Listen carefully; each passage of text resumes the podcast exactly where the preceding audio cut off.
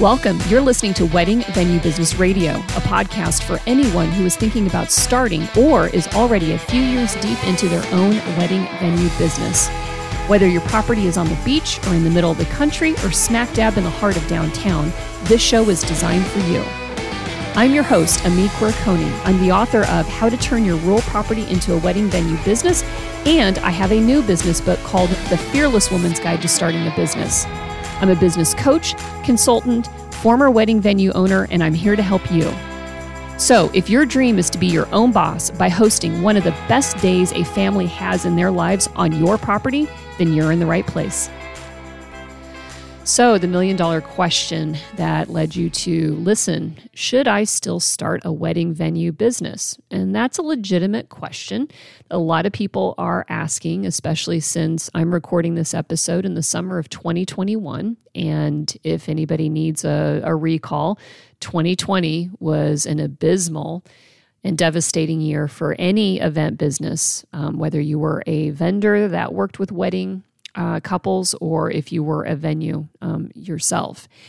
And so there's no doubt that the wedding industry took a hard punch in the stomach in 2020 because of the coronavirus pandemic. But does the impact of those stay at home orders or the social distancing requirements mean that wedding venue businesses in general are going to be a bad direction to still go? And I'm of the opinion that I think that there's still a great business there.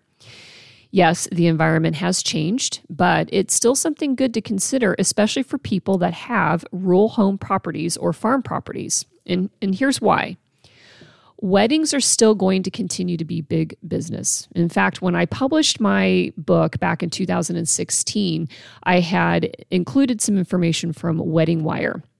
And that was at that point, the market had grown from about 54 billion to 74 billion dollar a year industry. And that's not millions, that's billions with a B. Now, in the Wedding Wire 2020 report, which was a survey of over 27,000 couples between January 1st and December 31st of 2019, yes, still pre-pandemic, they found that on average, couples hire about 15 vendors for their wedding day. And the most often hired vendor, as you guessed it, is going to be the venue meaning people opt out out of some of the other services, but 92% of couples surveyed all still wanted to have their wedding at a venue location, not their backyard, not a state park, or even a church. Now, what is also increasing is that venue rental fees. In 2016, the average cost of the venue in 2019 was 10,500 per an event, up from 9,000 back in 2018.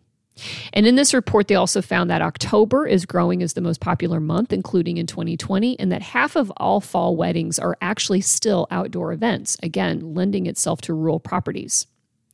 Now, in the Knot's own survey, they found that the venue is the biggest factor driving costs as well, with up to one third of the wedding costs being for the venue and nearly 20% of all weddings being held at farms, barns, or rural properties. Also, believe it or not, weddings are still somewhat recession proof. Back in 2008, in the years when the economy was shrinking during the recession, the National Association of Catering Executives released the results of their membership survey and found that while couples were definitely scaling back their wedding budgets, the total number of cancellations didn't rise. Now, funny story was I stated in my book in 2016 that unless there was an outright ban on weddings, people are still going to be getting married no matter what, and they'll still spend money on the location. Well, in 2020, there was an outright ban on weddings. And guess what happened? People got married anyways. Sure, some of them broke the law or they eloped out in the woods with their buddy during the ceremony by a justice of the peace or they hired an officiant in their own backyards. But most couples just postpone the event until later in the year or the following year, which is now. And some did a mix of both, opting to do a quick intimate ceremony in 2020 and then plan for a full reception once it was allowed. Now, because of the adaptations people had to make in 2020 due to the coronavirus pandemic, does that mean that more people are going to be getting married on their own properties from now on? I doubt that.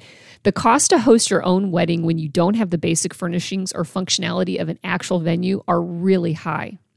That means that when weddings, as they are beginning to return at full scale, what we are actually seeing, and I've been talking with my venue owner friends, is that they are smaller in number in terms of overall guests, which means that if your dream is to actually have a venue, but you don't have the space or the uh, budget to open up a larger place that would hold normally 250 to say 300 guests, you might be actually in a better position because of the desire, honestly, and the realization that many people found ways to be able to do smaller events and to have weddings at a smaller scale.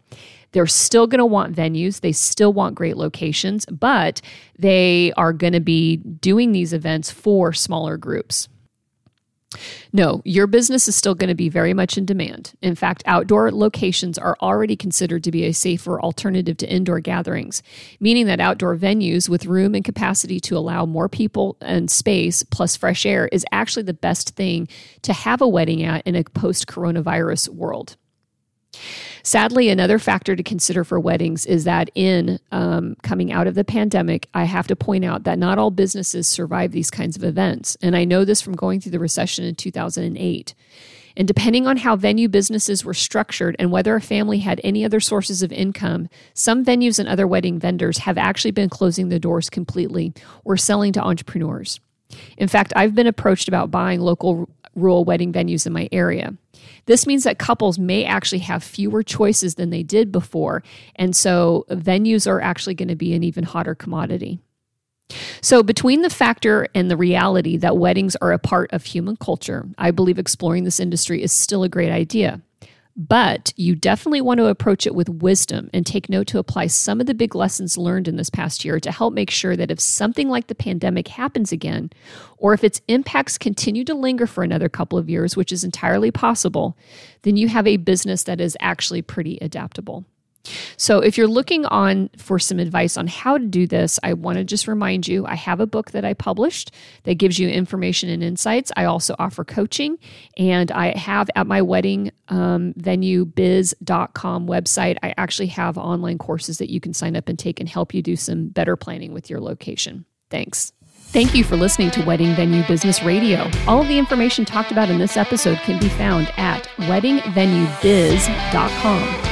There, you'll also find links to the book, online courses, and a way to contact me if you have any suggestions for the show or are interested in business coaching. Until next time, have a great day.